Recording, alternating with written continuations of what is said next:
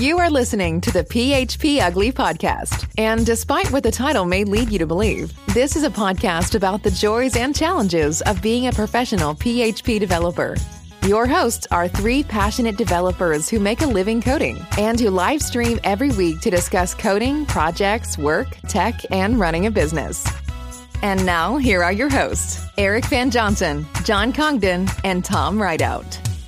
It's February 2nd, 2023, and you're listening to episode 321 of the PHP Ugly Podcast, a weekly developer podcast focused on the PHP programming language and surrounding community. I'm your host, Eric Van Johnson, and we get together every week on Thursday night, 9 p.m. Pacific time. You can come join us, watch our live stream, YouTube, Twitch. I don't even know where else we stream anymore, to be honest with you. And you can participate in that live stream by joining us in our Discord channel at discord.phpugly.com. They become part of the show. We enjoy that, believe it or not. And we would like to thank a couple of people, couple of groups, couple organizations for sponsoring the show. First off, we have Honey Badger. And as always, we'd like to thank our Patreons on Patreon. We're going to talk about all of them a little later in the show. But for now, allow me to introduce my co-hosts, John Congdon. Hello, hello. And Tom Rideout. Good evening. My lighting is way off. I'm happy you were able to join us, John. Me too. I'm happy I was able to join. I can't believe you doubted it. What? I'm happy I was able to join. I forgot that I have an old spinning disk hard drive in this computer, and that means it takes a half an hour to reboot. I saw you post that in Discord. I'm like, who has spinning disk anymore? How old is this computer? Well, as a computer professional, you can't date the computer as a whole, obviously. Components individually have their own ages. And the SSD that was in there died a horrible, horrible death after 10 years. So my emergency backup supply came in. And I literally have just the box with like a 1 terabyte SSD right here that I just haven't put into it yet, because like getting under my desk and taking a panel off is hard. Well, you're about to move it anyway, so yeah. I was gonna say just do it when you move it. Once I have it off the ground and in a container truck, I'll have it moved. So what's the status with that? What's everything still on schedule? I saw the picture of you in the big sign, like when you. Yeah, you look so happy. They ask you to sign paperwork for 2 hours, and then they're like, "Hey, also now that you're done with that, just smile real big so that we can promote our realty company." And and I'm like, my hand hurts, and I don't want to do that. And my wife, who had to sign 3 things, said, "Come on, honey, just take the picture. It's big." I had. What do you mean? I had to sign 3 things. You're not co-owners of the property. No, she is a co-owner of the property. I have the loan. You're not right. You don't both. You're not both on the loan paperwork too. No, she's a teacher. I don't know what you're talking about. Every time I bought a house, both my wife and I had to sign the same papers, and we both like. Yes, but my wife's a teacher. She doesn't. It's like no. She gets a pass. She's a drug dealer. She's a federal prison. No, she's not on the loan. If she were a drug dealer, she'd have lots of money and she would go on the loan. No, teachers in America are historically underpaid, and as such, her doesn't credit matter. Line. It was in the best interest of the loan if I took the loan out independently, but we both were owners of the home. Gotcha. You see, that's how the wife divorces you, gets the house, and doesn't have to worry about the loan. Oh, I know. I am well aware. She might be a little smarter. She hasn't stopped smiling since we signed the paperwork, and I think it's because we bought a new house, but I can't be sure.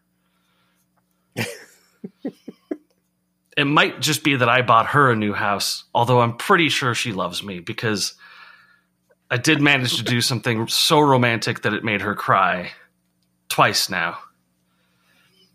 I'm buying her bees. Okay, I'm very interested. She's always loved bees. She's always loved bees. And it's always been one of those, we can never have a beehive because... So you told her about it? So I did tell her about the bees. Well, because it turns out when you buy... something on your card from Bee Supplies Colorado Springs, it shows up in your credit card receipt as Bee Supplies Colorado Springs. I gotta be honest with you, Tom. That whole gesture just bugs me. Not bugs.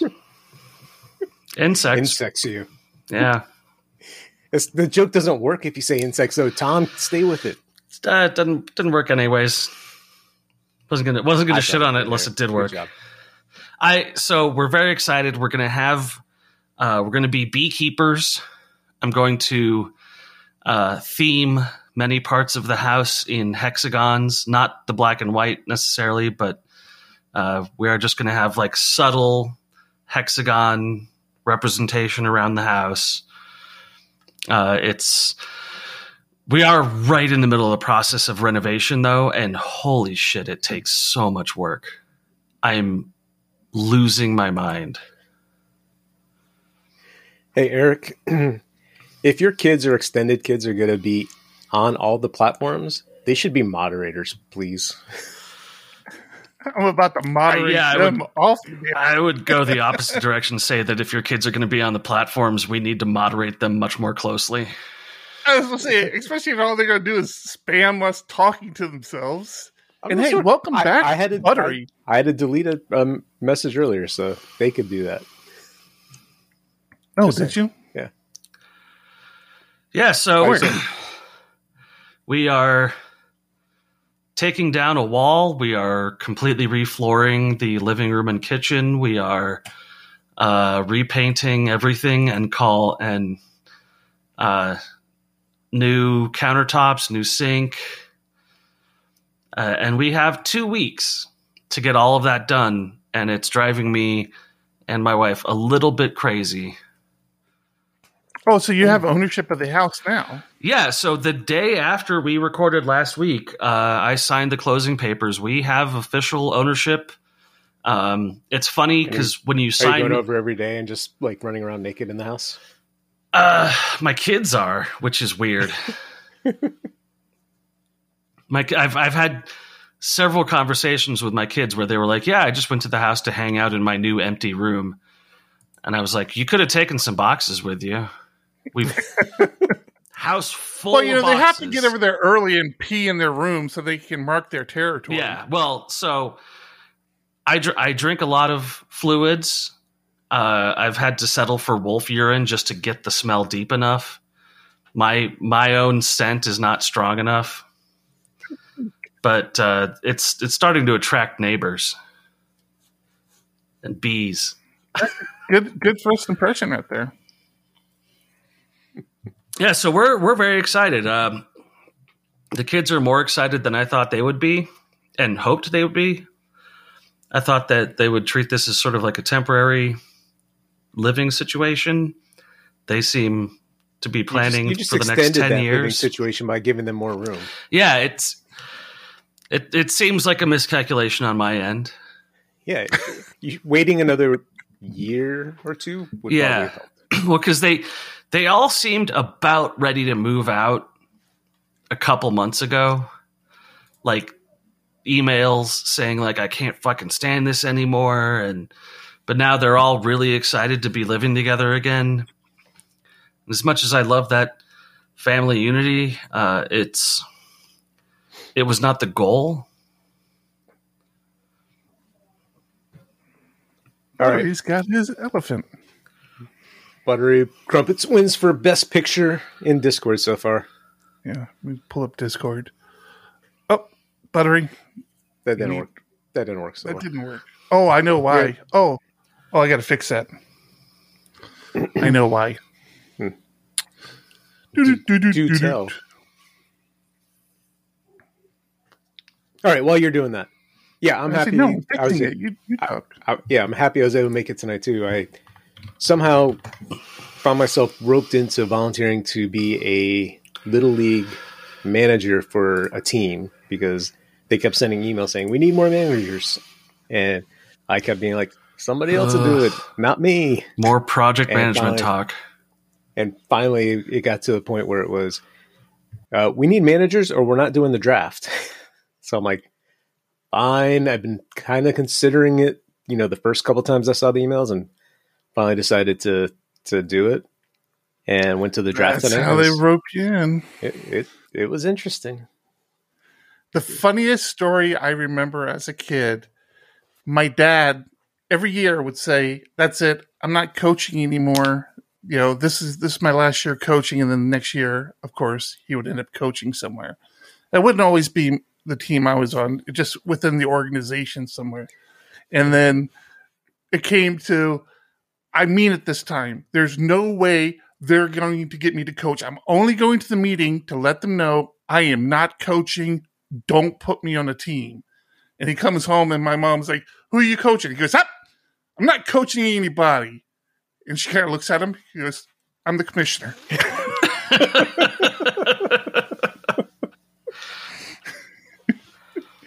So he was coaching teams that you weren't on?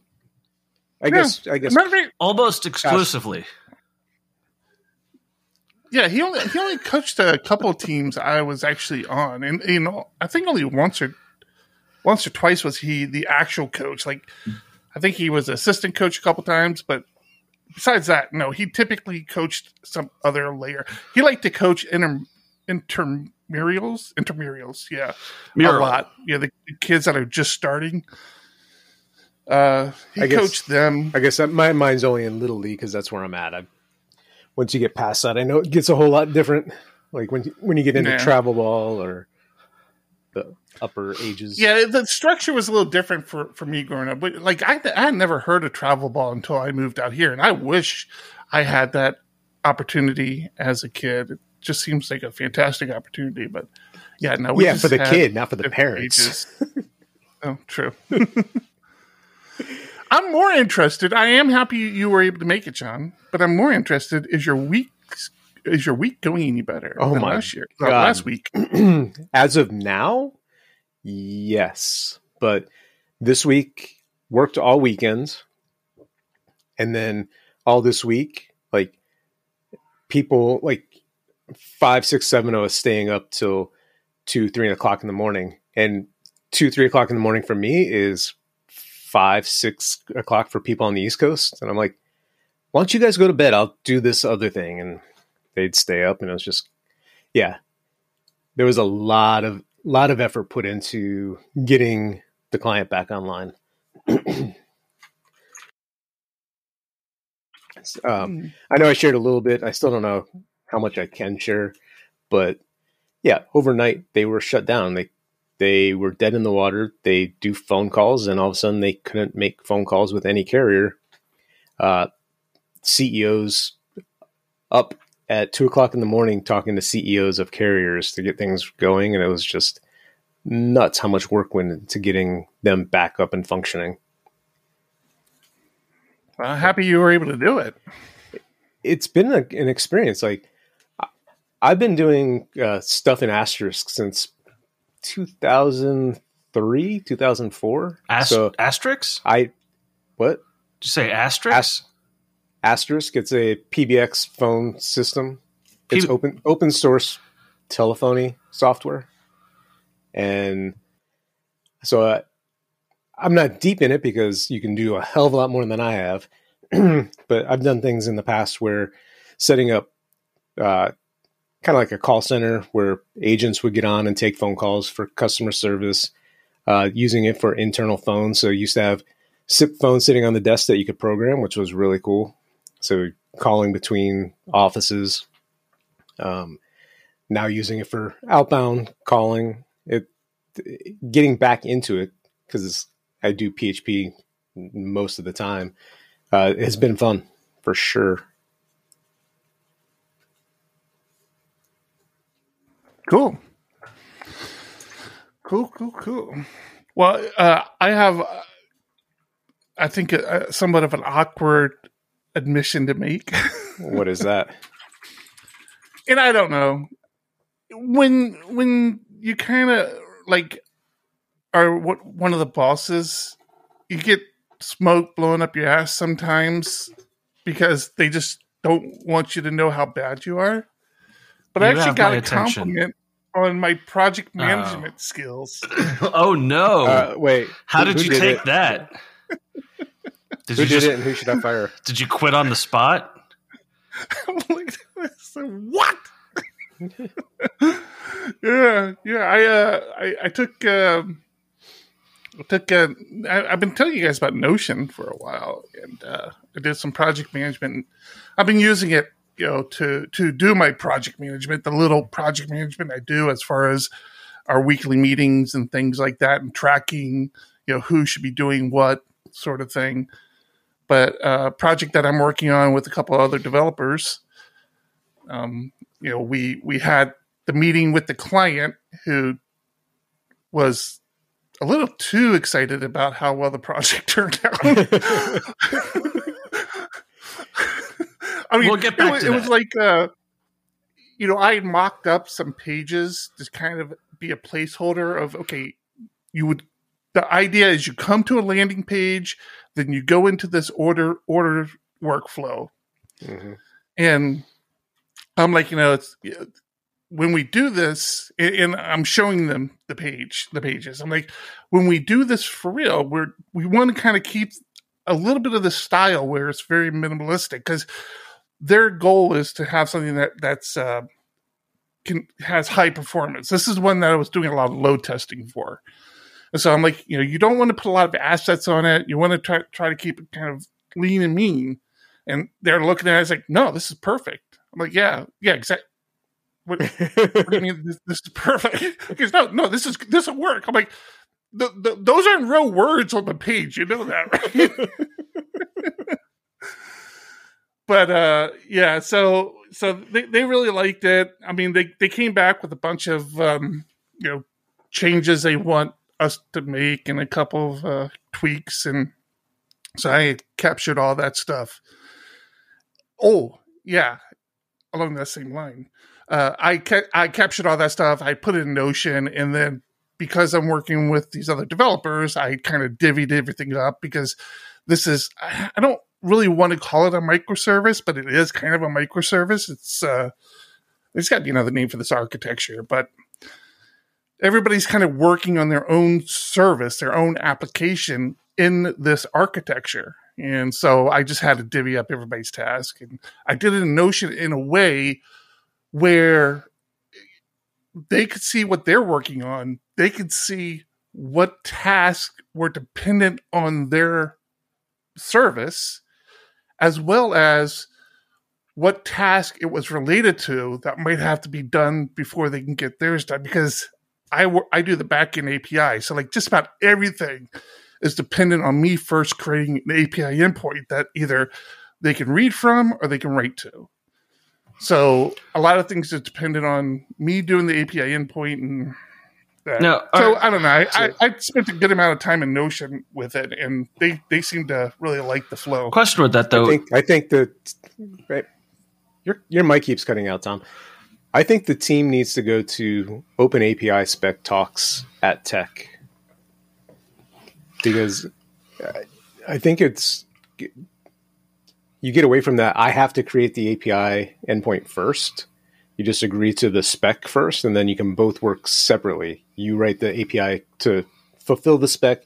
They write the consuming code to consume your spec, knowing that you're going to give them what they need when you're ready.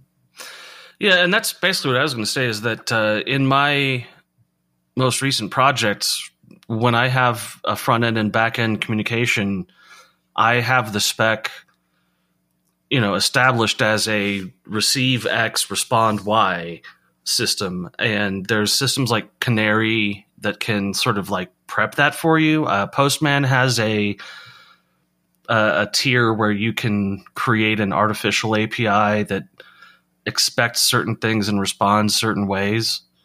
But are you saying that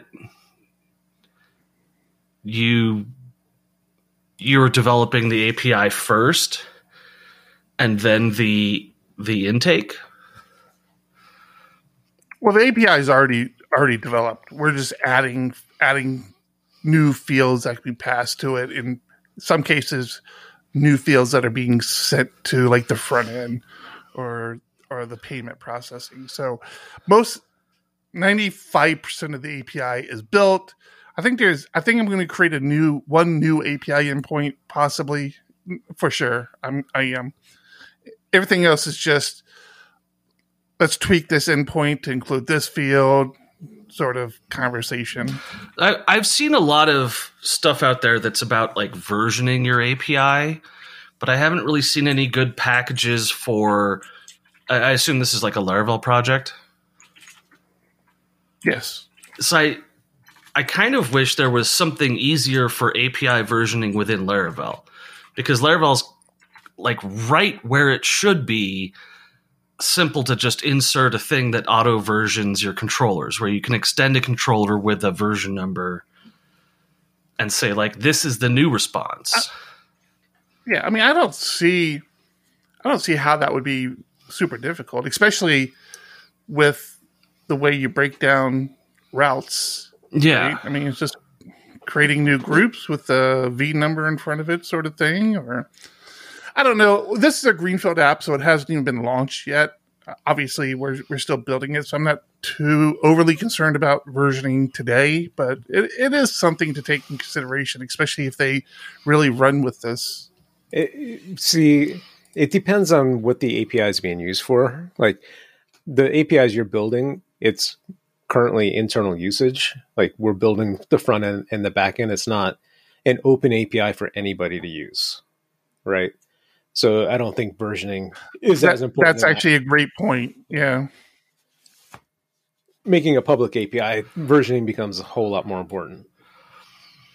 I mean, absolutely, the versioning becomes important, but it also depends on the size of the project, because finding that time as a project manager to get the front end to mesh with the back end can take a month or 2 months, depending on what you're working on. It's like in a bigger team, even if it's just internal, you might want to release stuff that's not compatible across the board.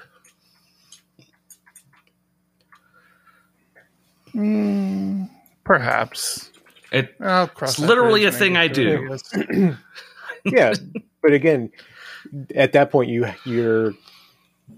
it's not being built cohesively, like a front end and a back end. You're talking about having multiple teams that are doing things differently, where if you had one team, two different teams hitting the same API, they may be at different versioning points.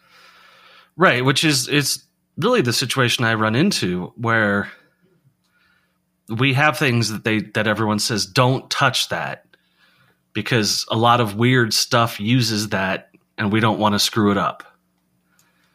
Welcome to legacy monolith teams. Well, but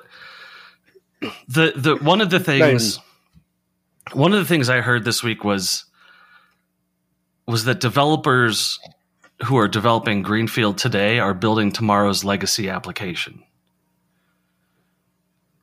We say that. That's our thing. Oh. Yeah, no, I heard it about a week ago. That was the intro that You guys said, stop being so stupid, stop saying that makes a bit more sense. So if you're in that business where you're developing tomorrow's legacy application, start with versioning everything as 1.0. Make sure that when it gets to be like an actual legacy application, you've got that thing to fall back on. Because I'm building billing systems you know, customer facing, enterprise facing. Like I'm building 8 different things at once. They're not all going to be on the same version at the same time. It's a thing I just came up with. Building tomorrow's legacy applications today. All right, I want to address something. I thought it was related to something else, but it turns out it wasn't. Ben Ramsey, the infamous that guy, election stealing Ben Ramsey, is in our Discord saying that my tweet of the go live didn't post to our Mastodon account. I'm like, well, that's crazy. I use a service for that, so I should have just done it. Well, apparently not anymore. No. I saw this. So the service I was using to cross-post between Twitter and Mastodon, which is a big deal because I'm using it for PHP Architect, PHP Ugly, as well as my personal account, and PHP Tech as well, is apparently no more. I thought this was going to be related to the fact that Twitter is implementing a pricing tier for their API, but it does not appear to be this way. According to his post, he actually posted this back on December 23rd, saying that at the end of January, he was going to shut it down. If only there was a place I could go to look up these kinds of notifications. Yeah. So the cool thing about it is this was an open source project. I do have the GitHub repo, so I've been able to run it, so I know it works. The only issue is now I have to get an API key for it, which apparently I'm going to have to pay for to post to Twitter. That's going to be interesting. It looks like yet another one of these services. We talked about it a few weeks ago about being dependent on other services for your organization. This is kind of an example where I kind of need to take ownership over it. Fortunately, again, the benefit of using open source is you can just grab the project and, you know, handle it yourself. I'm going to probably do that for a little while. Maybe if others in the community are still using it or are still dependent on it, they can reach out and let PHP Architect know. Maybe we'll make it an official PHP Architect instance or something. But so did it actually say why? I saw briefly on your screen there where it was saying that it was just too much work. There was a lot of support requests and everything. It wasn't a financial decision. Yeah, I literally pulled it up as we were talking, so I haven't read through it. I'll tell you what, I will throw it in the show notes, and I will throw it in Trello right now, so if anybody else wants to read it, they are more than welcome to. Ramsey is giving you another option for a cross-poster as well. Hey, fantastic. Thank you, Ramsey. I don't care what everybody says about you. You're still a jerk.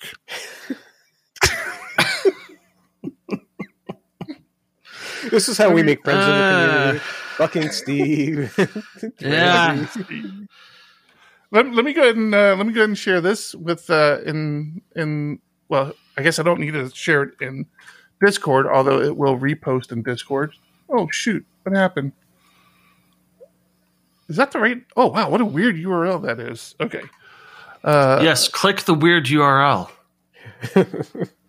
Wait, that's weird. It didn't. What are you talking about? I clicked. Maybe that was my first mistake. I clicked on the URL from Ben Ramsey.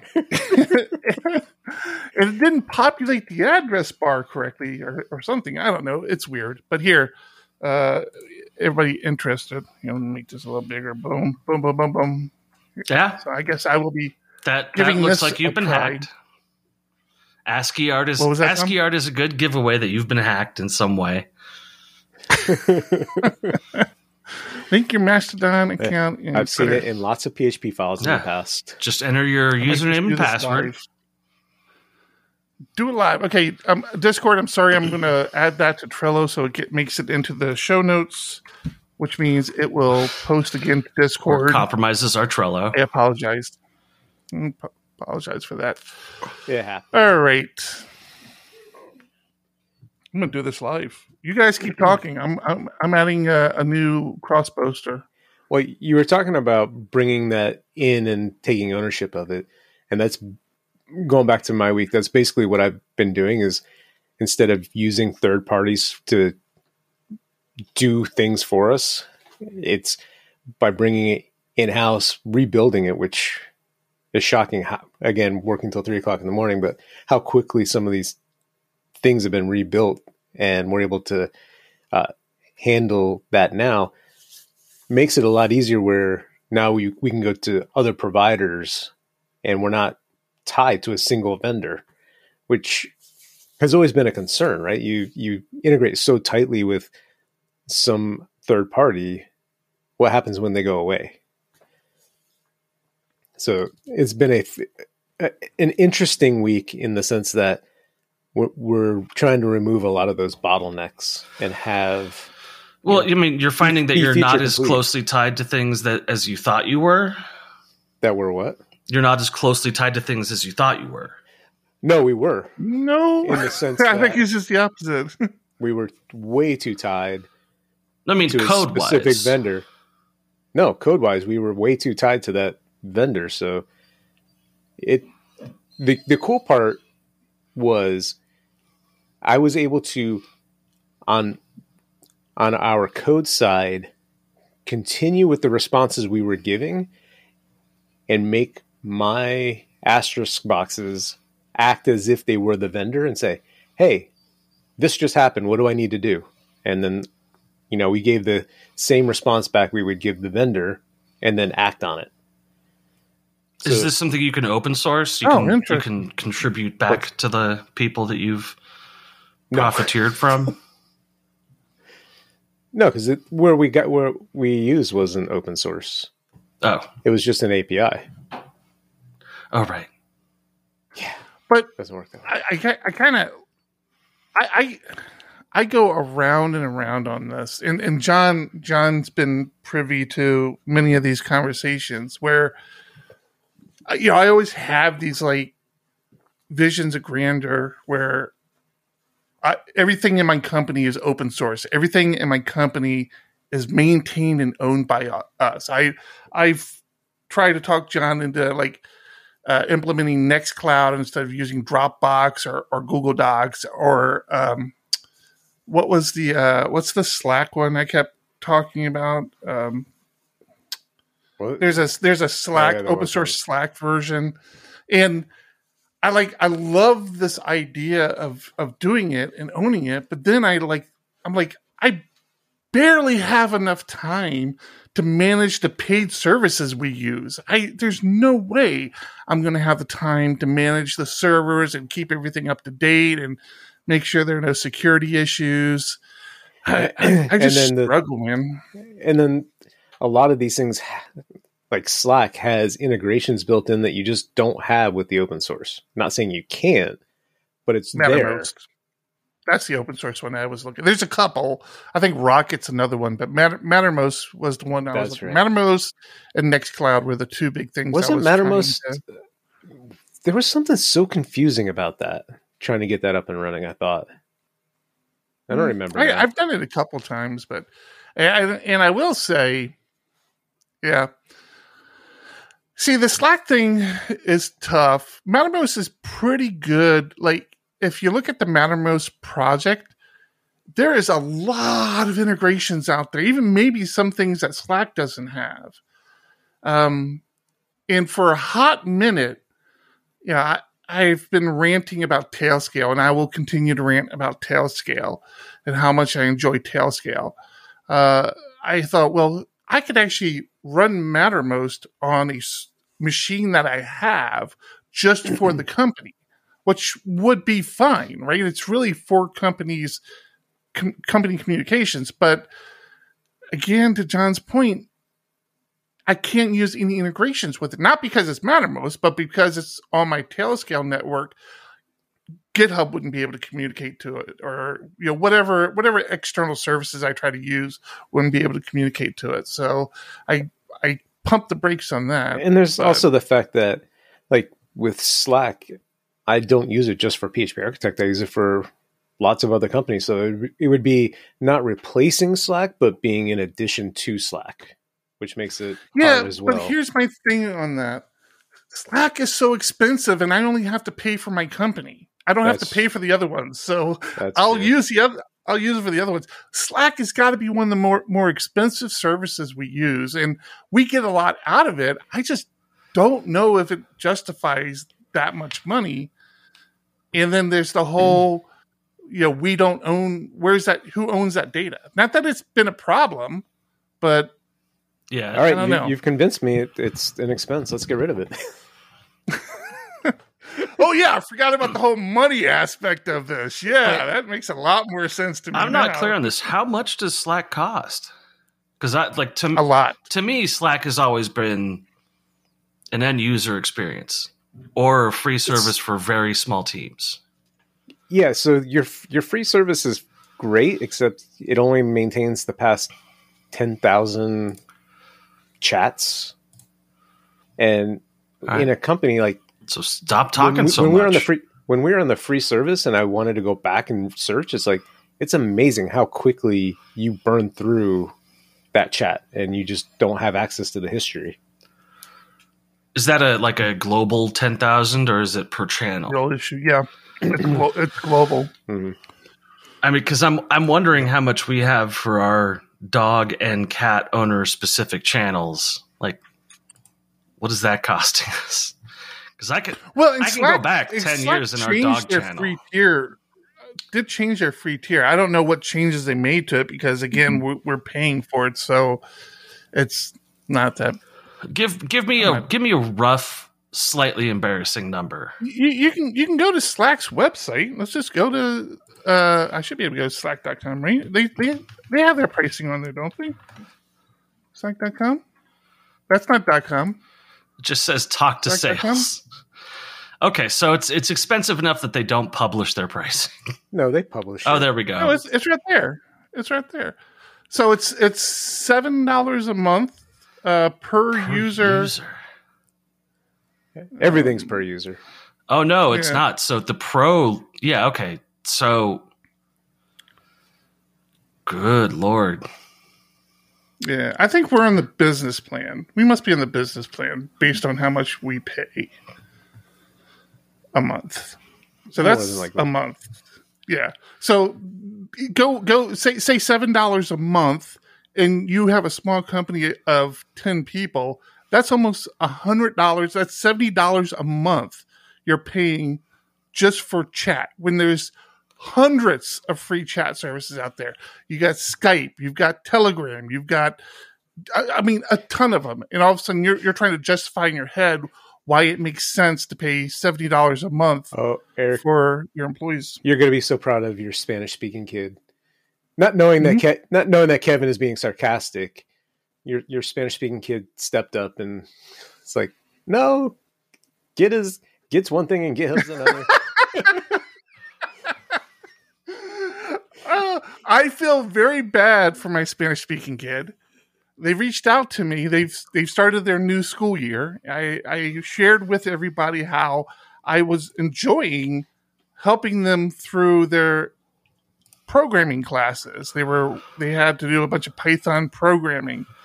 And they let me know yesterday. They're like, hey, we've started our new programming class. And this semester is Java. I'm like, I'm noping out on you.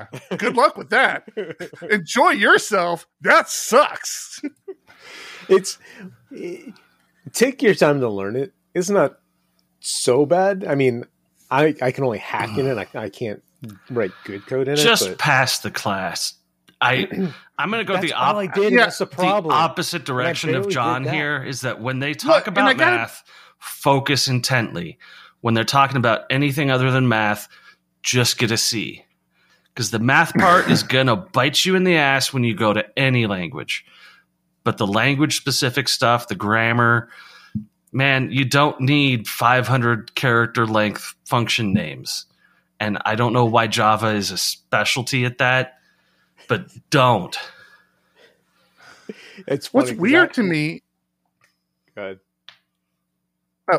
I was going to say, what's weird to me is their major is not computer programming. How's that weird? Their major is science. Why would you have to take a Java class unless your major was some sort of computer sci major? Like, why would you have to take a Java class? That just seems cruel. This is a full-length topic that you've introduced. We've got to get to our sponsors and pay the bills. We have no Trello. I appreciate that, Tom. That was a good one. Wow. The glasses came off. That means I'm fucking serious. Speaking of services we use that I don't want to host myself, Honey Badger is a real service that PHP Architect uses for their clients and for ourselves, I might add. As a matter of fact, I use Honey Badger on PHP Roundtable, and I was doing some testing of some potential streaming solutions using PHP Roundtable's website, and I broke the routes, and I knew immediately because Honey Badger notified me. So I want to thank you, Honey Badger, for saving my bacon there, because I would have never had gone back and looked at that had you not notified me. And as a thank you for that, by Honeybadger.io, the web developer's secret weapon. Here's your commercial. Honeybadger offers exception, uptime, and cron monitoring all in one place, and it is easily installed into your web application. Deploy with confidence and be your team's DevOps hero. Their list of features can fit a team of any size. Are you just starting out? Have a fantastic free plan for life that you can use while your traffic is low. Are you an established business? Perfect. You should have a system in place to alert you to errors in real time, not finding out when your web visitors complain, if they ever do. In addition, their third-party integrations will let you connect some of the most commonly used alerting services so that you can know at a moment's notice if things go wrong. Head over to honeybadger.io to sign up for a free account to get started. And while you are listening to a PHP podcast, Honey Badger supports so many languages, including Ruby, JavaScript, Elixir, Python, Go, and so many more. Head over to honeybadger.io and start your trial today. Thank you, Honey Badger. Oh, look at that. The bottom scroll timed up just perfectly. Oh, I planned that. Did a lot of planning on that. My son is going to school now, and his English class assigned him an article about an impending doom for society. And he chose AI, which isn't surprising given the last 4 months of AI news. But I like to think that we started it when we started talking about Copilot. Yeah, that's what it was. Yeah, how to? I'm kind of fascinated with the fact that Copilot came out and everyone was like, okay, whatever. And then Chat GPT, they were like, it can code things, and everyone freaked out. It's like, yeah. Copilot, which is an AI just for coding, can code things in any language much better. Anyways, so he's been doing a lot of research in AI stuff, and a lot of questions arose about what he knows about tech. Because our generation was in a very in-between place with the pre-smartphone era. I mean, hell, we had the car phone era. If I called something a car phone now, our kids would have no idea what I meant. But it used to be you needed a battery that was powered by a car to make a phone call on the road. A big old bag, too. Yeah. It was the size of a backpack. So we had this question, maybe 4 or 5 years ago about should programming be part of the general curriculum? And at the time it was well, no, I think the consensus in general was no, you don't have to know programming to be generally successful in the world today. But now I kind of worry because my kids have so little comprehension about the concepts of data, personal information, and how that stuff moves throughout the whole world that I want to take them to a level one networking information class and say, like, this is how it works. You know, one of the big sponsors for podcasts and YouTube videos is VPN services. Mm-hmm. And they're like, yeah, hide your information. Like, people are going on VPNs to go to their Facebook pages, and I'm like, yeah, you've done zero. You've negatively accomplished anything. Right. I totally agree with you, by the way, Tom. I've stated this in the past, that some level of just basic computer, comp sci, I guess, a little programming, a little networking, a little just, CPUs and how they work sort of conversation should be standard. And my biggest gripe about it was my kids in high school, or even a little bit before high school, they're like, yeah, no, we use this service that keeps everything perfectly private. I'm like, you don't understand how this stuff works. We tell you it's private, but as developers, we can do whatever we want with that data. We can tell you whatever we want with that data. I mean, we're in control. You don't understand how this technology works by the simple fact that you said that.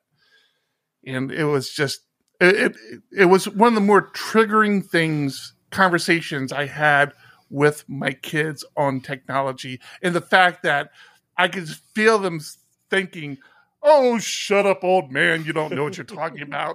Like, we built this internet. Well, it was HTTPS when I put my credit card in. There was a time when my kids were like 8 years old. They were maybe a little older, but they were young, new to the internet. And all I did was run a DNS service locally. So when they looked up stuff on their phones, I saw what the domain name was they were looking up. And one time I saw something slightly objectionable, and like ran into my kid's room. I saw that. And their minds were blown. Yep. And I built everything educating them about internet safety off of that experience, which was, I'm not going to see everything you do. And I even, when my kids were older, when they were 15, I challenged them, do something that I can't find about on the internet. Try to hide something from me. And when I see it, I'll let you know, but if I don't see it, I'll give you money.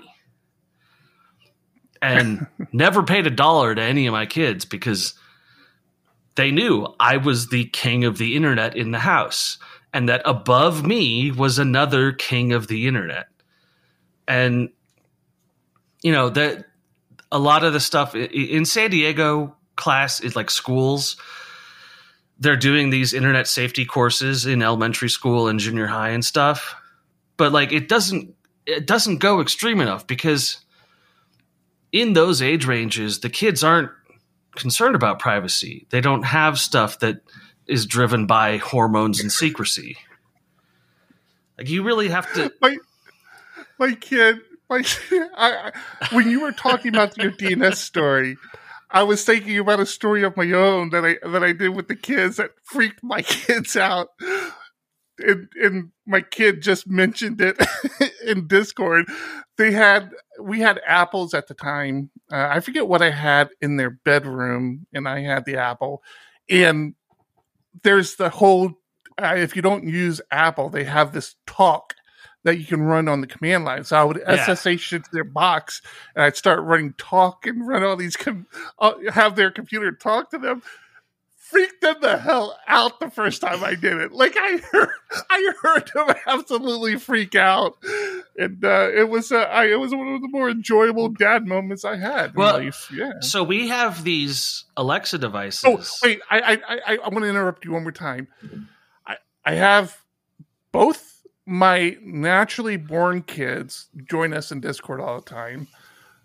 My kids' partner, my Spanish-speaking kid, joins us. My wife is in Discord. Now I just saw my mother-in-law post. I'm like, we're going to have to end this podcast. Like, you cannot do our podcast. This is the last episode. We're done. How many of my family members are watching? We bought my kids Alexa devices, and my wife very quickly learned about the drop-in feature. Uh-huh. And I can tell you what, none of my kids will ever install any smart speakers in their rooms ever, because they love to sleep in, and she will just drop in and be like, hey, get up, you have to go to work. And teenagers love their privacy. They love locked doors. But the sound of their mother's voice coming from within a locked room is just horrifying. And so, yeah, we dropped. I mean, one Christmas, we dropped $100 to make sure everyone had these devices. They've never been plugged in since.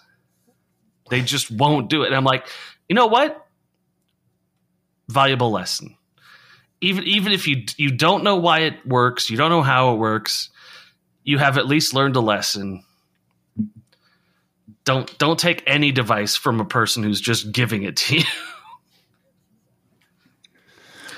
We talked about education and school and all that in computer programming. And for those of you listening, I did not set that up. This was not planned. John and Tom do not know anything about this, and I haven't even announced it, but I'll announce it here. I haven't put it on the website yet, but the next PHP Roundtable is focused on education and development. I'm trying to get as much of a heavy lean towards PHP as I can, but I have some instructors and some students and some self-taught people and a bunch of people joining the roundtable, and we're going to talk about that process, like what it's like to learn to code today, because back when I learned to code, like half the stuff I work on, all the stuff I work on today wasn't around. So I was fortunate. I was at the birth of a lot of these languages, and I was able to grow with these languages.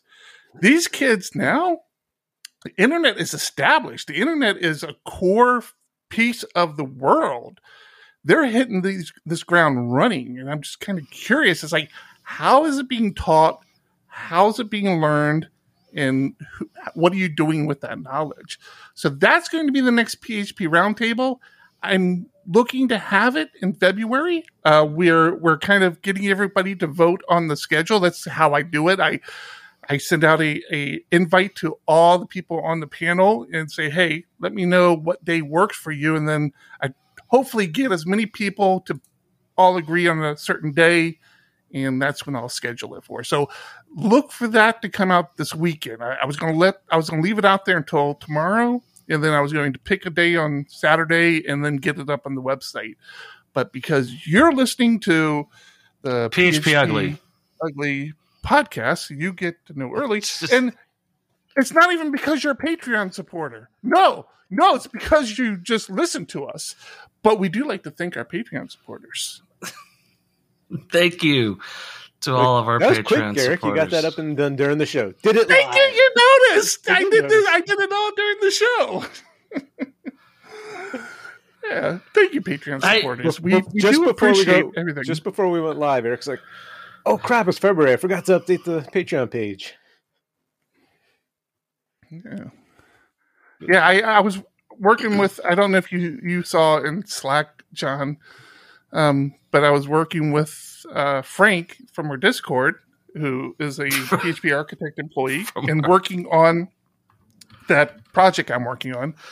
And he was like, hey, I need some icons. He goes, I need to figure out some icons. I'm like, oh, I'll get you some icons, brother. Just what do you need? And I was kicking out icons to him. He goes, how are you doing this so fast? I'm like, I've been creating YouTube thumbnails for the past year and a half, man. Icons are nothing to me. I love that Frank is relegated to, attends the Discord, also the longest term employee of PHP Architect? Nope. No? Is it me? Oh, wait. Is he? No. Yeah, he is. No. Aside from you two? Is he? Yeah, he is. I think Kalen is longer, right? No. I think it was Kalen then Frank. Kalen took that break to move to Canada, and so he got written off. No, he moved to Canada while he was an employee. Yeah, that's what I mean. He took that break. He's trying to make sense of it. Yeah, he was in San Diego. So I watched a video that was talking about the different intelligence levels of these home assistants and these smart assistants. And one of the things that really stood out, this is an MKBHD video for anyone who wants to look it up, was that the Google Home Assistant is context aware, whereas none of the other assistants are. So if you say, how tall is Mike Tyson? It will say how tall he is. But then if you say, how old is he? It will contextually remember that you're talking about Mike Tyson. Okay, I'm going to test you because I know it claims that. I just don't know how good it is. No, hey, Google, I watched it. How tall is Mike Tyson? Mike Tyson is 5 feet 10 inches tall. People also sometimes ask me, what is Mike Tyson's illness? Do you want to hear the answer? No. What is Mike Tyson's illness? No. Hey, Google, how old is he? He's 56 years old. You're right, Tom. There you go. So the other thing, Alexa, Siri, and Bixby. Did you hear what it said, though, when I asked how tall it was? No. Google replied, I think it said 5'6" or something. And she said, you want to know what other people ask me a lot about Mike Tyson is, what is his illness? Do you want to know that answer? No. But now I'm curious. What is it? Very, very clearly repetitive concussion syndrome. Yeah. So, we were talking about... But here's the thing, right? Is that this is... What Chat GPT has shown us is that the capabilities are there. They just don't want us to acknowledge it. If we could start having full conversations with these home devices, we would start to wonder how much information they're actually gathering. And if you had a home device connected up to ChatGPT in a session that managed your whole family's conversations, you could say, hey, what is the long-term effect of marijuana usage? And it could say, well, it's this and this and this and this. Are you interested in how much marijuana your son is using? And I'm like, no. That's a bad thing for Google to just be interested in. But it technically right now can absolutely do that. It's just that they don't want us. And I hate to say big tech, but they don't want us to know how bad the situation really is. Is that there is absolutely someone at Google who has a console who can type in, how many customers do we reach when we approach this target market? And it says, you reach X number of people. Do you want to know what demographics that targets? Do you want to know what area of the country that's in? That information is out there. And when we talk about Cambridge Analytica hacking Facebook, that's the information that they were after, and this is how they're compiling it. So when a political organization says, hey, we're doing attack ads, what markets would be the best ones that this would run in? They get a solid fucking answer, not like a guess. They get a solid answer that says, this is it. And oh, yeah, I'm a huge fan of AI. But, speaking on that topic, I'm not talking about being a fan. I'm talking about literally the opposite. But I'm explaining to you. I'm a fan of AI. You can fight it all you want, but it's coming, and we as developers need to get wrangle. We need to be able to wrangle this. This is where I honestly feel like our industry and our profession, we're going to start mirroring doctors, where we're going to have to take some sort of oath on how we use and how we develop and who we develop for and what that development's used for. But along the lines of AI, I'm sure I'm breaking something I agreed to and clicked through, but I was talking about Notion earlier. I'm a big fan of Notion. I got accepted into Notion's AI beta test. Oh. So I have AI. So you're the enemy. Notion. No, you can fight it all you want. Tom. No, unrelated to this topic. You are lose. My enemy. Well, I don't like you anyway. I know. So I don't really care. That's where we're going. What is going on with Mike? Is it just me? No, it's not just you, and it doesn't come through. It's not a problem. It's my bandwidth. Zencaster it's just in either. The podcast. But I don't know. Do you guys hear it on the stream? Does Tom's mic go in and out as he's talking on the stream? I know it does for John and I. I gotta imagine it does for the stream as well. But okay, Zencaster just doesn't buy a new house about it. Well, Zencaster won it because it's recording. Well, yeah, it's very weird. Anyways. So the AI, obviously the AI situation is unavoidable. And since the 90s, we've had these codes of conduct and ethics things, but we've never held anyone to them. And we started to say like, hey, Terminator 2, that's a real thing. Skynet's a thing that's going to happen. And people get very concerned about it. Now, okay, so now this is a podcast about my microphone. That's all right. We're Eric's muted. Eric. Thank God. I'm personally laughing because during our break, Tom's like, hey, I'm going to really get into something. You guys just let me know if I'm ranting and want to move on. And I've tried to move on like 2 or 3 times now. And Tom's just like, and yo, fuck that AI. What? It's very concerning stuff. Yeah, I'll be concerned when AI hits the microwave. You brought up the idea. You brought up the idea of a code of conduct, and so we have in the past looked at code of conduct, ethics, rules. But I want to point out that Microsoft fired 40,000 people, many of which were in their AI ethics department. Hey, Google! I know how many people did Microsoft recently fire. You're horrible. You're horrible. Amazon also 10,000 employees. Amazon also laid off a ton of employees, but the concern is not the number they're laying off because Microsoft in the last year hired 40,000 and fired or let go 10,000 people. The concern is that they've got companies like Twitter and Google and Microsoft who are disbanding their ethics division, but hiring for their AI divisions. That's a serious concern because AI should be uniquely tied to ethics. It's a thing that acts wholly unethically. It doesn't have the concept of right and wrong. And I also want to clarify here, when I say AI, I mean machine learning. We've had AI forever, since Pong. But machine learning does not learn good or bad. It learns correct or incorrect. And I don't want to go play Pong. I'm very concerned about the direction we're going. And I think that learning how coding works and learning how the information that we give to companies is used is so essential. So like, I'm super glad that your Spanish-speaking child is minoring in something that makes them learn Java, because you have to have a slight understanding of what a data source is, what a processor is. You know, the news companies love to say algorithms.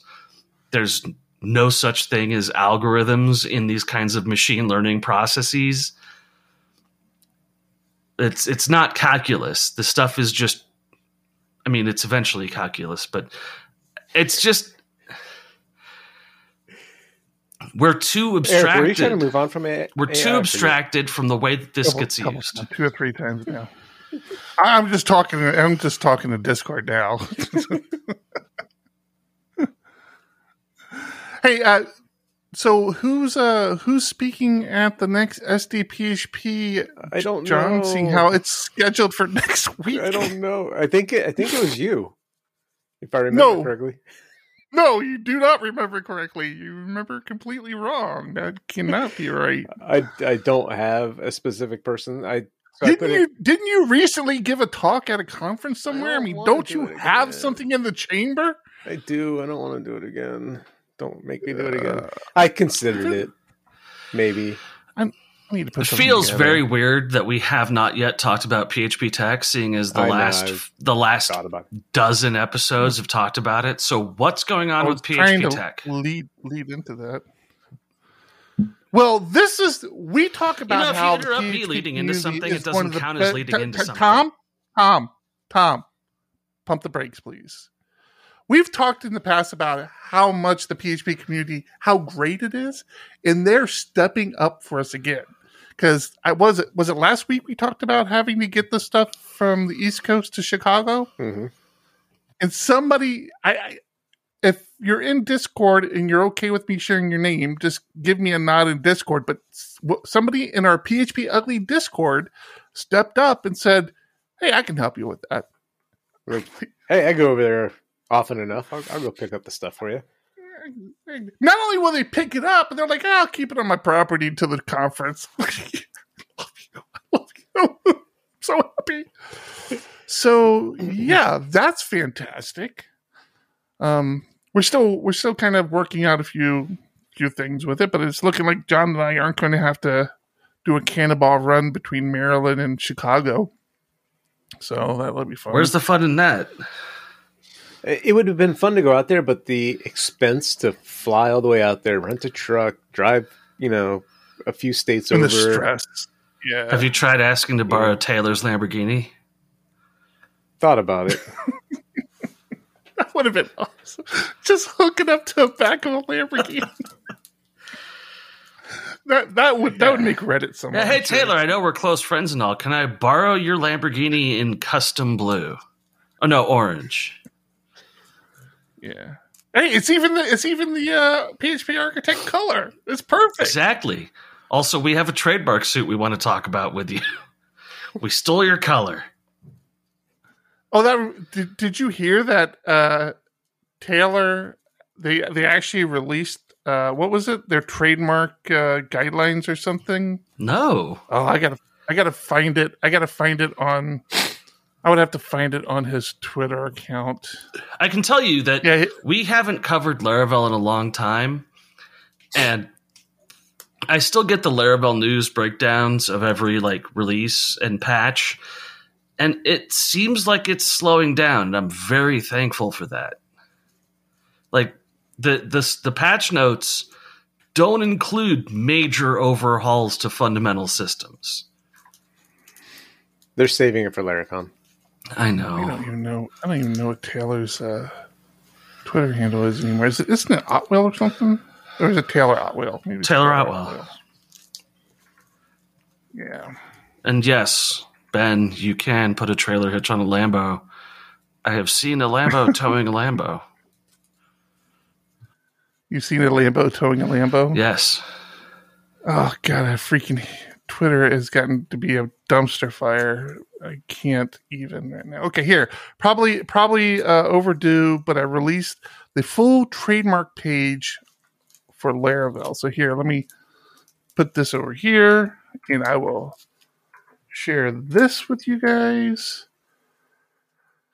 So trademark page on the Laravel website. So... yeah, and he's right. It is well overdue. I'm wondering how much of this came out of the whole Laravel certified conversations that they had, but with that service that got shut down. Mm-hmm. Yeah, because I think they wanted to continue to say Laravel certified or something. I forget the details of it, but it. Either way, Laravel's big enough. They needed to have this in place. So it's good to see that they finally took care of it. And I'm really happy to know that I kept the conversation between him and I on the elephant. So we're good. Oh, look at you. Where's the Discord at? Discord. Boom. There you go. Lambo, total Lambo. That's not a, that's a, is that I'm a Lambo? Sorry, is that's, that Lambo? That's a, Lambo truck. This picture is a Huracan.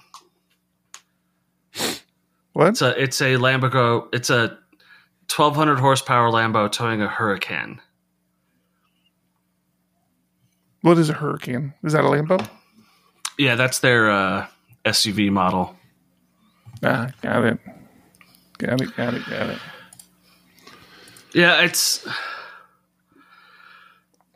I don't know. I mean, you guys have screwed with trademark stuff. Not Isn't much. It? Is not much?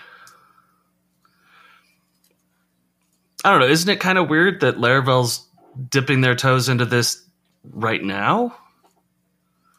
Well, I mean, they had to start at some point. Not 4 years ago.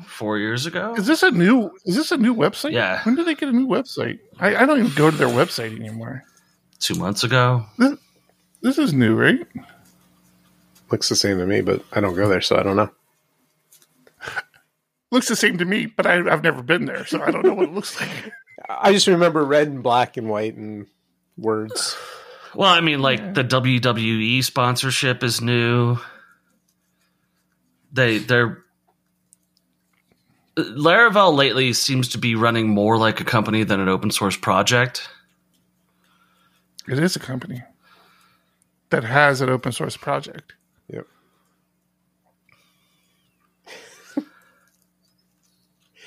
I preferred it as a more open source project than as a company. You preferred it that way. I mean. That's the goal, right? You release something open source and you turn it into something that you make money from? I think it's awesome. No! That is the opposite of the goal of open source. No, it's not. What are you talking about? Yes, it is. No. I'll tell you what, Tom. You can talk to Taylor about it at PHP Tech this year. Can I? No, you'll run into a corner. He didn't say he wasn't coming. Ah, boy, the PHP Tech situation I am struggling with. I need to run it up the right pipeline, and you're running out of time, buddy. I know. Yeah, I know. Actually, we're running out of time, John. We had a very close call with the PHP Architect with PHP Tech because there's an all hands company event that is the week before PHP Tech. Get them to move it. Instead, go to PHP Tech as a company. Well, I'm going to try and use it as leverage and say, hey, you only have to pay for the one plane ticket to PHP Tech from the all-company event. That saves you on a whole plane ticket. And if they're a big enough sponsor, they'll be able to get other people in too. So here's the question though: is that if I can't pull it off, can you buy a ticket? Sure. Yeah, we don't have a problem with that. We take mortgages, we take new homes. I'm glad you picked up on what I'm putting down, but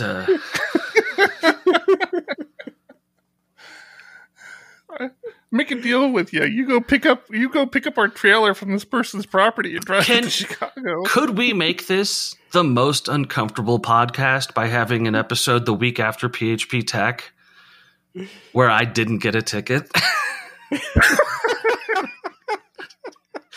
So guys, how was it? Really wish I could have been there, but we're gonna do a live episode that Thursday night, with you at your house. Getting those tickets. You got to know people in high places, like the owners of the conference. Yeah, I get so picky about this stuff, man, and this does not count as picky because. I am positive I have helped with at least 10 hours of promotional material for a conference that I am not invited to. You're invited? What are you talking about? Yeah. The world is invited. No, you can buy a ticket. Anyone can buy a ticket. Come on, you can even go there. We wouldn't kick you out of the hotel. I can't wait to do a remote episode while you guys are both at PHP Tech and I'm in my house going, yeah. We've done that before. Oh, that's right. You didn't join us for that one, did you? We podcast from PHP Tech one year. That was a rough experience. 10 fucking years ago.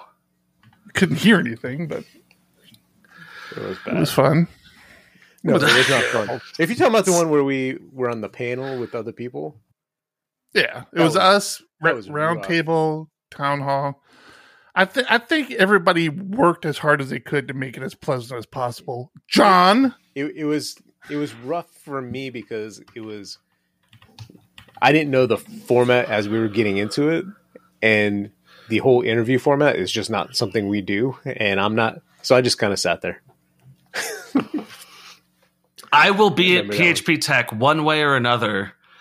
If I have to hitchhike and break in. Well, we found out that your wife is not on the loan, so she can buy you a ticket. She has credit cards, right? I mean, I understand she's just a teacher. I think if teachers' credit cards. Wow. Don't all right. Title. Oh, wow. You're the one that started it. Just a teacher. There we go. That's the title for this episode. Just a teacher. No, somebody already had the title, and I feel bad because Ben had a good title as well. But it's all in the family. But I'm not going to. I'm going to spell family PHPamily. That doesn't make sense. That'll. Why? Yeah, elephant. Make things worse. Why doesn't that make sense? Yeah, PHPamily. All in the PHPamily. Which reminds me, John, I never got your headshots, so thanks for that. Appreciate that. Yeah, have you heard me talking about my week the past have you seen my head? I heard about how good it's going now. I mean, Eric got my headshots, which just means I'm going to be in every episode from now on. I know. He's got headshots for me. They're just a little blurry. They're taken from a potato. Just... Good God. No. John just smoked some weed before he took his headshot pictures, and you've got... 80 of the same picture of him staring blankly at the camera. I thought I took some good pictures. You did. They were all blurry. They were blurry. You should get a pixel. They were blurry. They were not blurry. Not as blurry as you're making it out to be. We could have done. He didn't make them blurry. That would have been a fun one. They were. I think they are usable. If you need one badly enough, you know what's really fun is. Trying to rotoscope a blurry picture. just fucking do it. Just use it. What's wrong with you? Man, right, I'm trying to make this show better. Don't you know you don't do that. I do that. All right, you do that now, please. That's why he's CEO. God, I'm trying to make the show better. That's all I try to do is make the show better, and then what I get crap out of it. I set up the Toast Cam day, and Toast didn't even come to the office. What happened after your Toast tore your wife's office apart? Oh, what? I should share that. What? I'm going to share it in our Discord. This is why you want to be in our Discord. I'm going to share a video... in our Discord that just about got our foster dog fostered the hell out of our house. This dog, I couldn't believe you just stood there videotaping it. Like, what are you gonna eat? No, next? No. Don't help. Just film. I've got to defend myself a little bit here because the routine we have now is my wife works at night, and we've talked about this in the past, and we have a pretty nice little routine now. The wife and I spend some time in the morning. We usually take the dog to the dog park, and we come home. I go to work. She goes to bed. Well, the dog has started sleeping with my wife in bed after the dog park, which works out for me because, you know, I'm not worried if she has to go out and go potty or anything.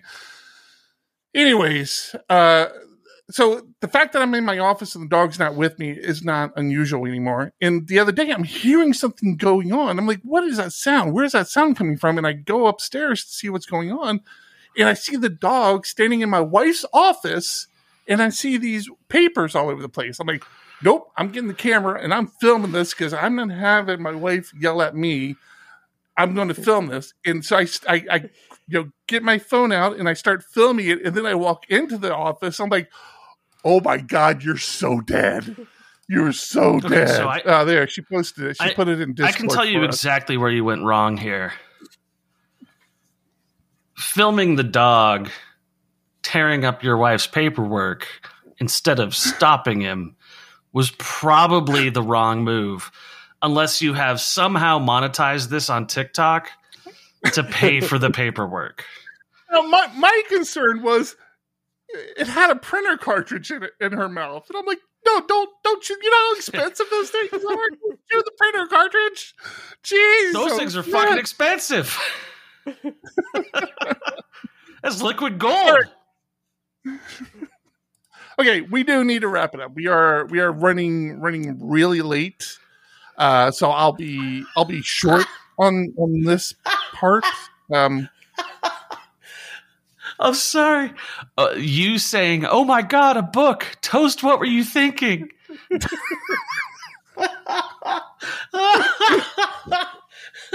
didn't realize how bad it was until I walked into the office. I'm afraid you haven't realized how bad it was yet. All right, listen, I'll make this short. I like to do something inspirational at the end, and you know, I ramble about it, but I'll make this one short. Listen, the journey can get hard. The journey's not easy. That's why it's journey. Just keep pushing through, keep achieving. You'll get to where you need to be eventually. That's my little words of wisdom this week. I appreciate everybody, and I appreciate everybody joining in to this episode. A PHP Ugly, episode 321. I'm Eric. I'm John. I'm Tom. How did we get so many episodes? It's crazy. Keep it ugly. One, two.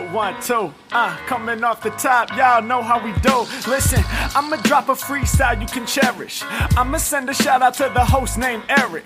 Yo, he's never on some average shit. You know Eric, he stays loud and passionate. I'm about to break it down for y'all with the clever song. Yo, shout the host named Thomas, cause he's never wrong. Yo, shout to John, you know that he's smart and quiet, unlike my freestyles, which cause a riot. I'm about to do it like this, cause the people love me. Shouts out to PHP, the ugly. It's called ugly because it's not professional, but I'm about to come through and bless it with style. So let's do it when I'm spitting. I perfume the room. Yo, the segment of the show is called Doom and Gloom. That came from Thomas. Yeah, can nobody go beyond this? I get the mic and then I'm about to keep it like a promise. Yeah, and y'all know we fill them up with anguish. We talking about the PHP, the programming language. About to break it down, no exaggeration. What do y'all do for a living? Web app. Applications, okay, I can dig it. My words spray tight. They're getting together on the Thursday nights. Yeah, when it comes to rhyming, you can call me the new dude. I spew true lyrics while y'all broadcast on YouTube. So let's get it. You know my lyrics are major. All up in the comments, they got plenty of haters, but they doing what they doing. Keep it ugly. We ending every show with the saying, it's lovely. Let's go. Yeah, come on. Hey.